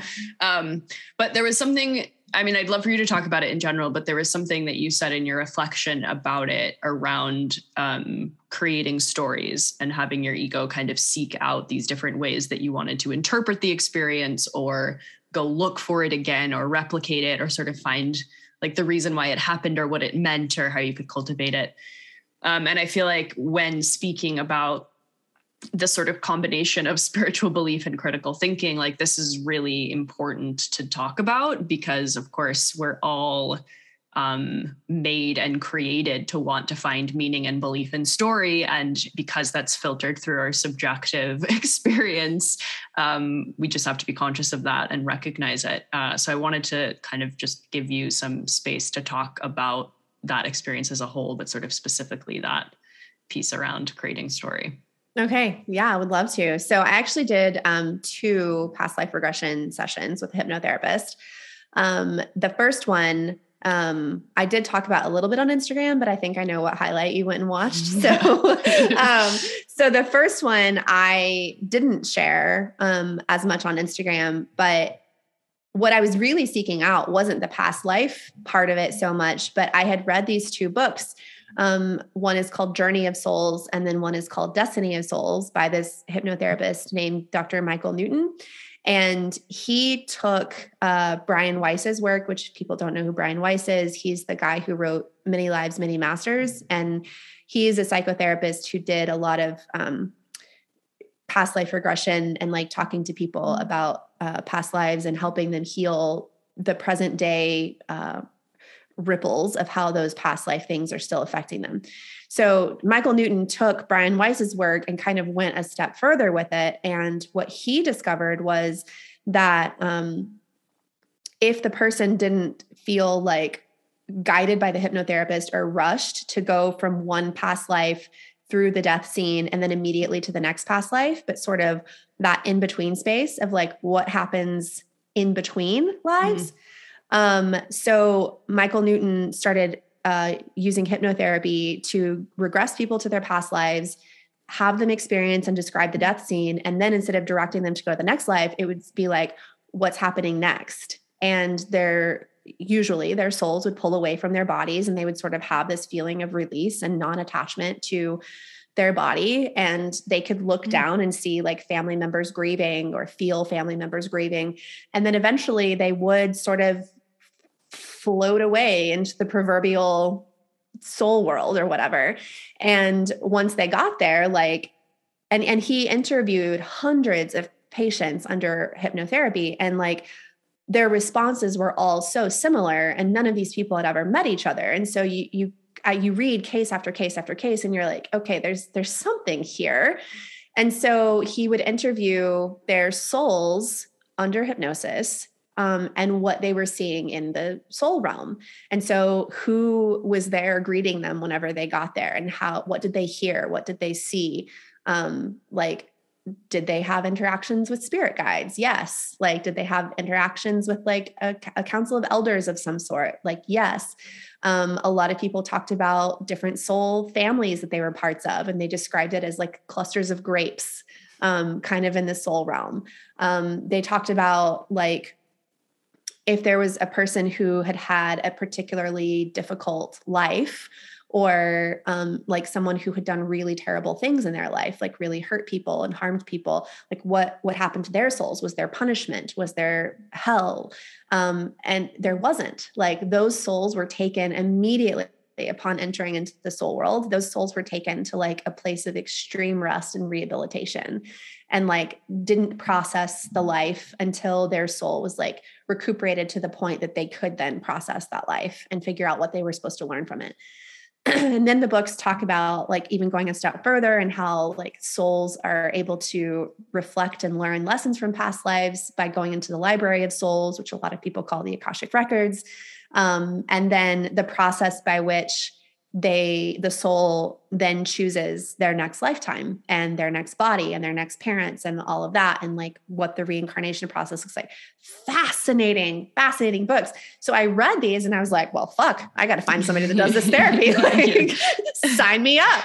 Yeah. so i did. There's one therapist in the whole state of minnesota who does it's called life between lives therapy and to do life between lives therapy, you first have to do a past life regression. So I did the past life regression session. Um, I actually regressed to a life that I already knew that I had had, um, which was um, in the Holocaust. Um, and I've been semi canceled over that, people saying that I'm LARPing as a Holocaust survivor. Um, but if I were to tell you, maybe we'll do another podcast where I talk about that. But essentially, like I did know before I went into that session that I had had a past life as a Holocaust.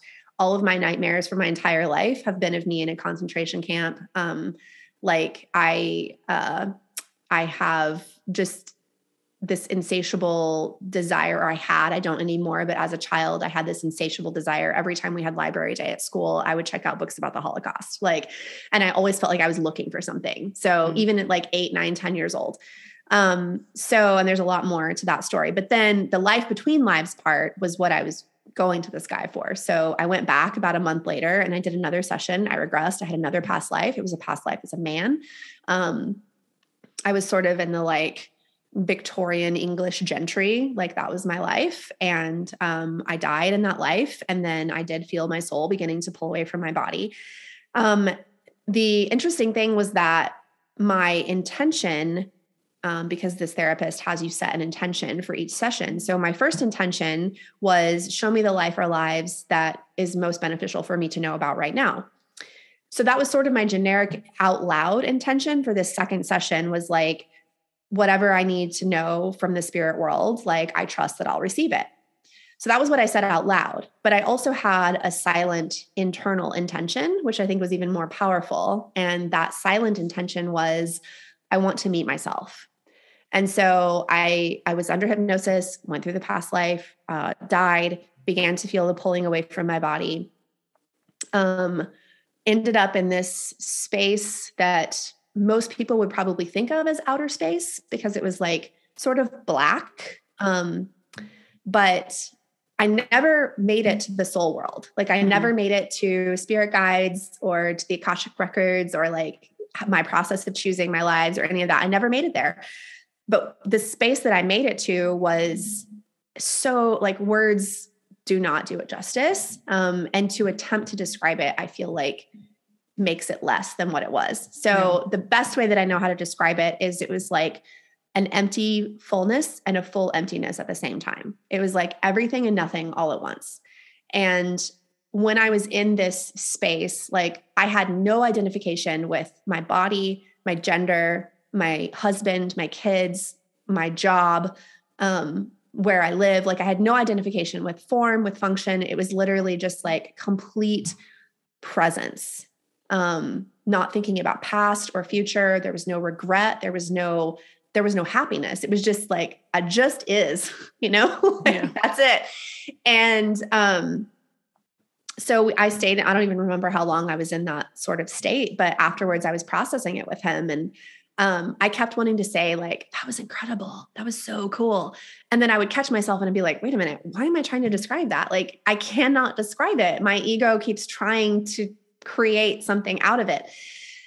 So then later, I found myself and my sneaky little ego, um, you know, being like, I want to have that experience again. I want to do that again. Like, that was fun. I want to go back to that place. Yeah. I want to meet myself again.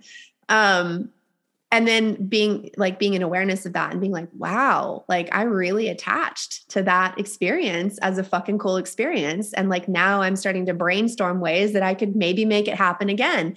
And just noticing that story and being okay with with being able to be like, if I never experience that again, that doesn't make my first experience of it not real. Right. Like why would I, why do I need to experience it again? I already know it's real. Like there's nothing anyone could say to me at this point that would be like, well, I can prove to you that what you experienced wasn't real. Um, or, or if we stuck you in a, a brain scanner and like MRI'd your brain while you were under hypnosis, you would see that it's just a brainwave state, you know, like, yeah. like I don't give a shit if it was just a brainwave state. I don't care. Like it was real to me and it was meaningful to me in that what I learned from it was when I met myself, my myself is not this body. It is not being a woman. It is not being a mother or a wife or a trauma coach or an educator or a food blogger. It's not being a friend. It's not where I live. It's not what I do. It's not who my parents are. Like none of that is me. None of it. My soul, the essence of who I am and of who you are and of who everyone is, literally doesn't give a shit about labels and identities because it doesn't have any. Yeah. You know, it just is. And it is part of everything and it is nothing all at the same time. And I don't need to have that experience again to have that knowing and that understanding within myself. And it was profoundly meaningful to me, like really profoundly meaningful.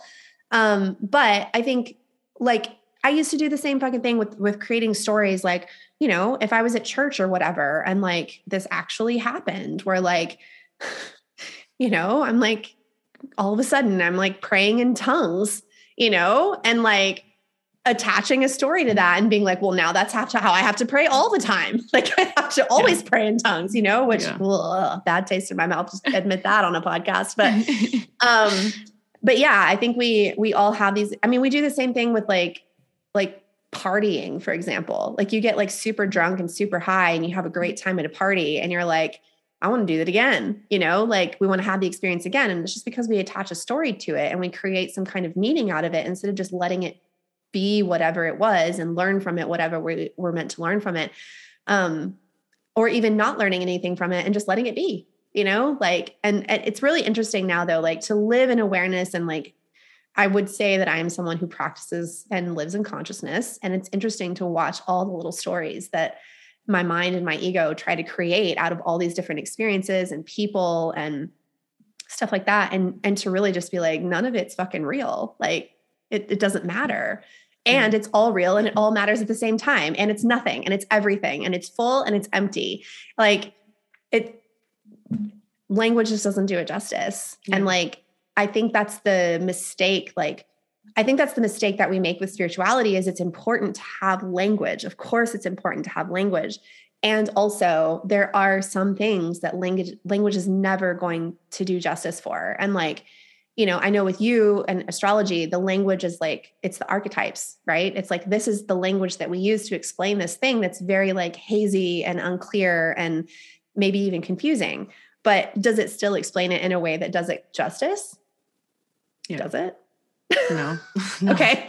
so so no. it's the same thing. It's the same thing with like like any anything else, right? It's like yeah. we have language and we try to explain it because that's how we cognitively and intellectually communicate and understand each other.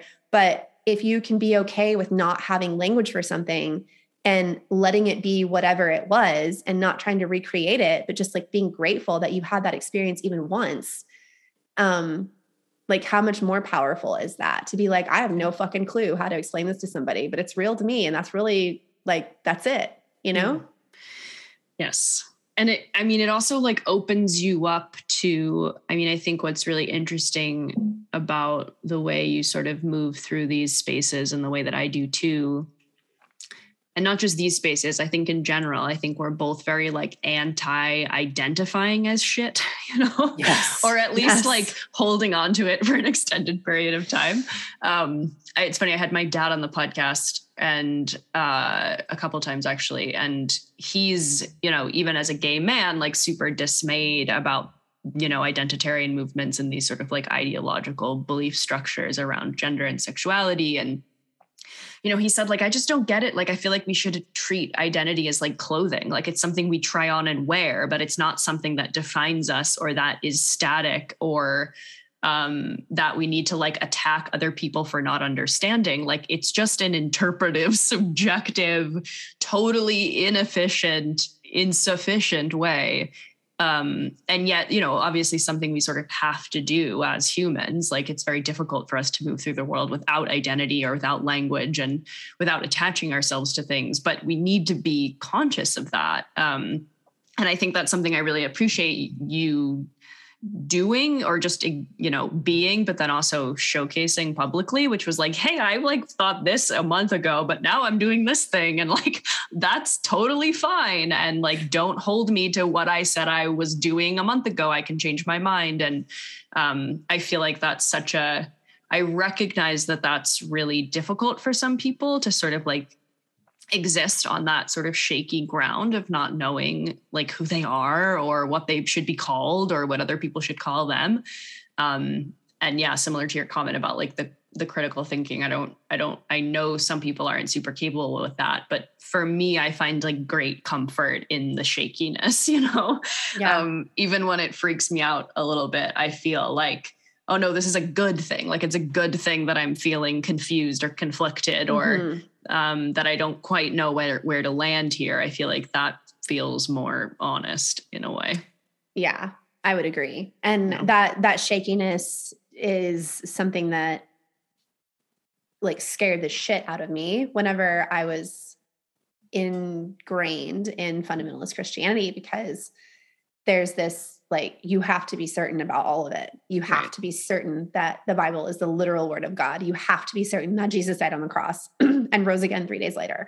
Yeah. You have to be certain that evangelizing, you know, all of these people which really looks like whitewashing their culture and like taking culture away from them and turning them into like westernized people yeah. um because that's what Jesus looks like. that's yeah. what American Jesus looks like. right. Um like there there's no room for uncertainty because if you're uncertainty like if you're uncertain um i mean i remember like being taught from a very early age that doubt is a tool of the devil you know like that the, the, the devil just like gets in with a little bit of doubt and like that's the road to deception you know and that will lead you astray and so it's you know it's interesting how you take religion out of it and like people are the same way about identity you know yeah. like there can't be any room for doubt if you're not certain but this is how it is and this is how it's going to be and like then then you're privileged or whatever like yeah. you know i mean i don't know it's just like I know what it's like to be so certain that you have everything figured out and to think that everyone who doesn't have it, what you have figured out, figured out for themselves,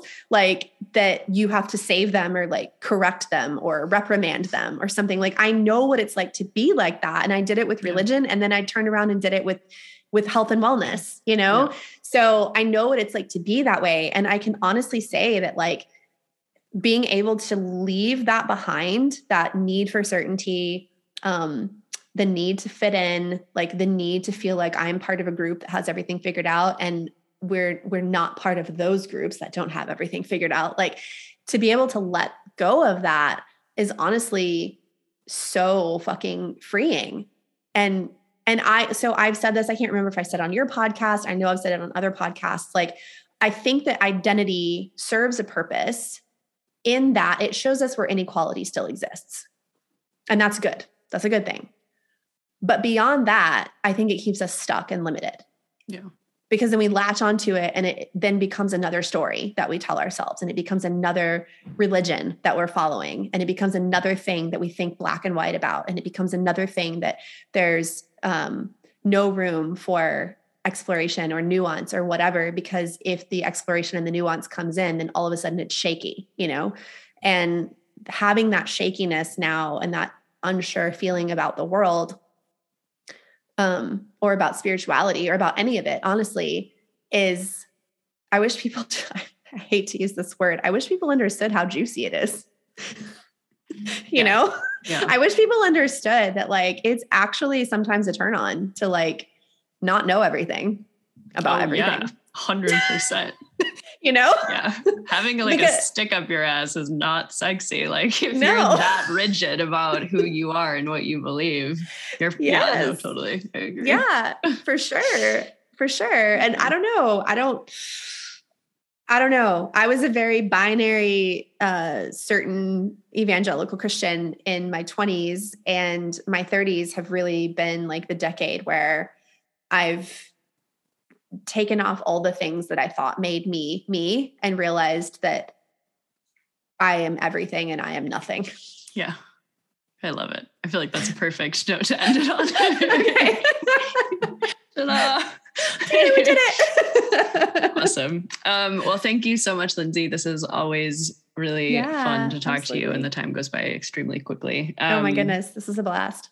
If you could tell everyone where they can find you on the interwebs. Yes, indeed. Um, so my website is lindseylockett.com. I have all kinds of things there. I'm also on Instagram at I am Lindsey Lockett, and I'm the host of the Holistic Trauma Healing Podcast. Um, and I think that's that's it. Sweet. Yeah. And if you guys want to hear part one of this conversation, go to the Holistic Trauma Healing Podcast. Yeah, it's Um, episode 79. Sweet. Awesome. Thanks again, Lindsey. Yeah. Hello, everybody. Thank you for sticking around and listening to that conversation. I highly recommend checking out Lindsey's World if you enjoyed what she had to say. Again, if you'd like to hear part one of this conversation, you can do so by going to the Holistic Trauma Healing Podcast, which is Lindsey's podcast, and listening to episode 79, where she interviewed me about my own spiritual journey. And you can also go back and listen to Lindsey on episode 86 of the podcast. If you would like to leave a comment about your thoughts on this podcast, which I would really, really appreciate and enjoy. I hate asking for things, but I would really love to like hear from you guys about the podcast. And so now that Substack allows you to leave me uh, little notes about it, and I can respond. That's really exciting. So if you go to anyakaats.substack.com, uh, you can find uh, a list of a ton of posts, including this podcast episode, and leave a comment. Say hi. Uh, let me know what you thought about this show. Of course, you can go in to comment on any podcast that I've released.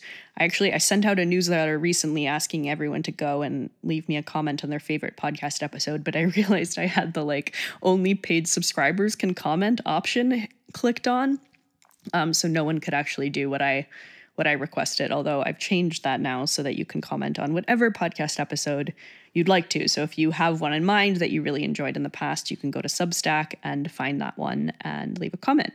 At the very least, um, please join me uh, for free, even if you don't engage. Although I'd love for you to engage. AnyaKaats.substack.com.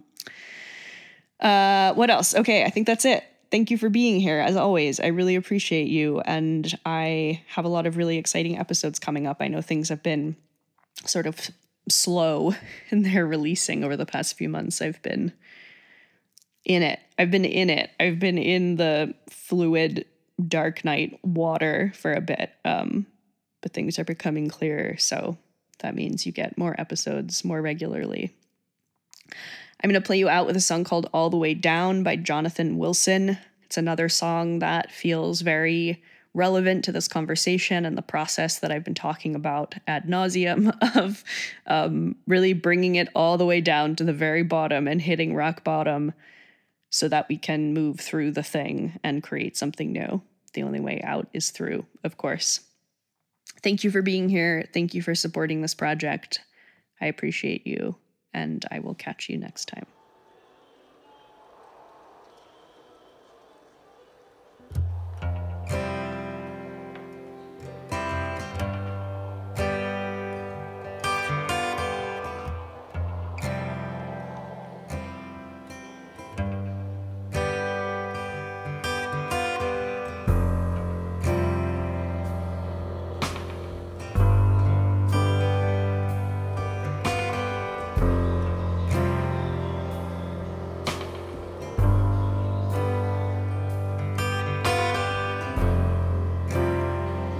Take it all the way down.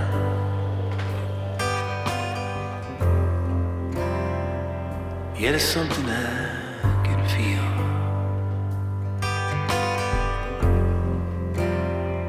With the drunks and the fleecing dancer. With the cats in the cardboard manor. feel like it down here.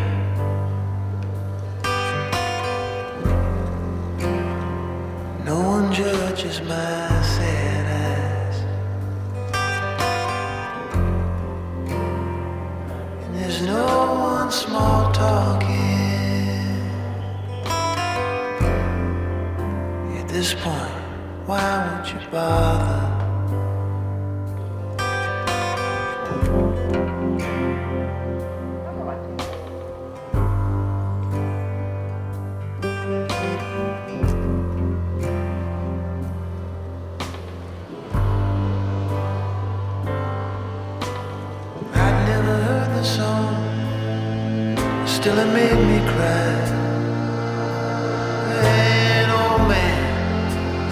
watches nameless traffic. And maybe that's the reason I can't let you go. I'll never know.